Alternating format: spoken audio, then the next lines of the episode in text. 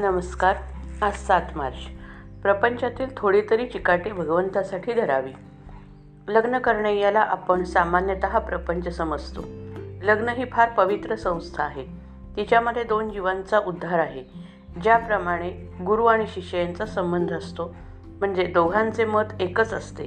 त्याप्रमाणे पती आणि पत्नी यांचा संबंध असावा. पत्नी आपले सर्वस्व पतीला देते. यामध्येच खरे पवित्रपण आहे. लग्नाचा पवित्रपणा ज्यावेळेस नाहीसा होईल त्यावेळी आपल्या धर्माचा पायाच उखडला असे समजावे. आपली अशी समजूत असते की लग्न केले तेव्हा सुख हे लागणारच. जे जे परमेश्वराने निर्माण केले ते माझ्या सुखासाठीच केले असे आपण म्हणतो.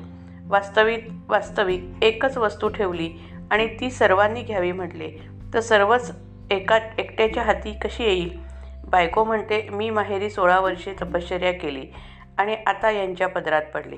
तेव्हा यांनी मला आता सुख द्यावे. पोरांना वाटते आमची पुण्याई म्हणून यांना इतका पगार झाला. तेव्हा यांनी यांनी नाही का आमचे लाड पुरवू?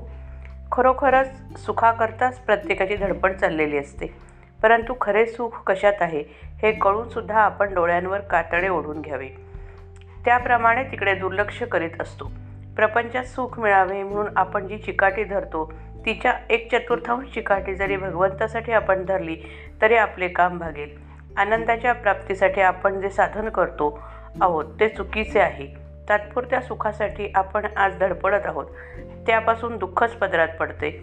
म्हणून तसे न करता चिरकाल टिकणाऱ्या सुखासाठी आपण काहीतरी साधन करावे.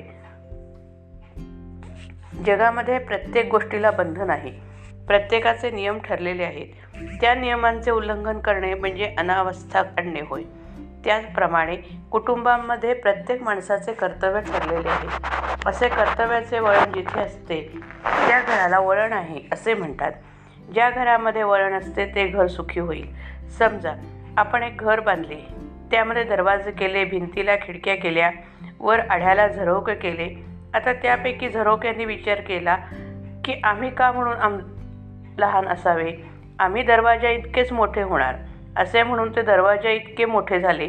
खिडक्यांनीही तोच विचार केला आणि स त्या सगळ्या दर दरवाजा इतक्या मोठ्या बनल्या.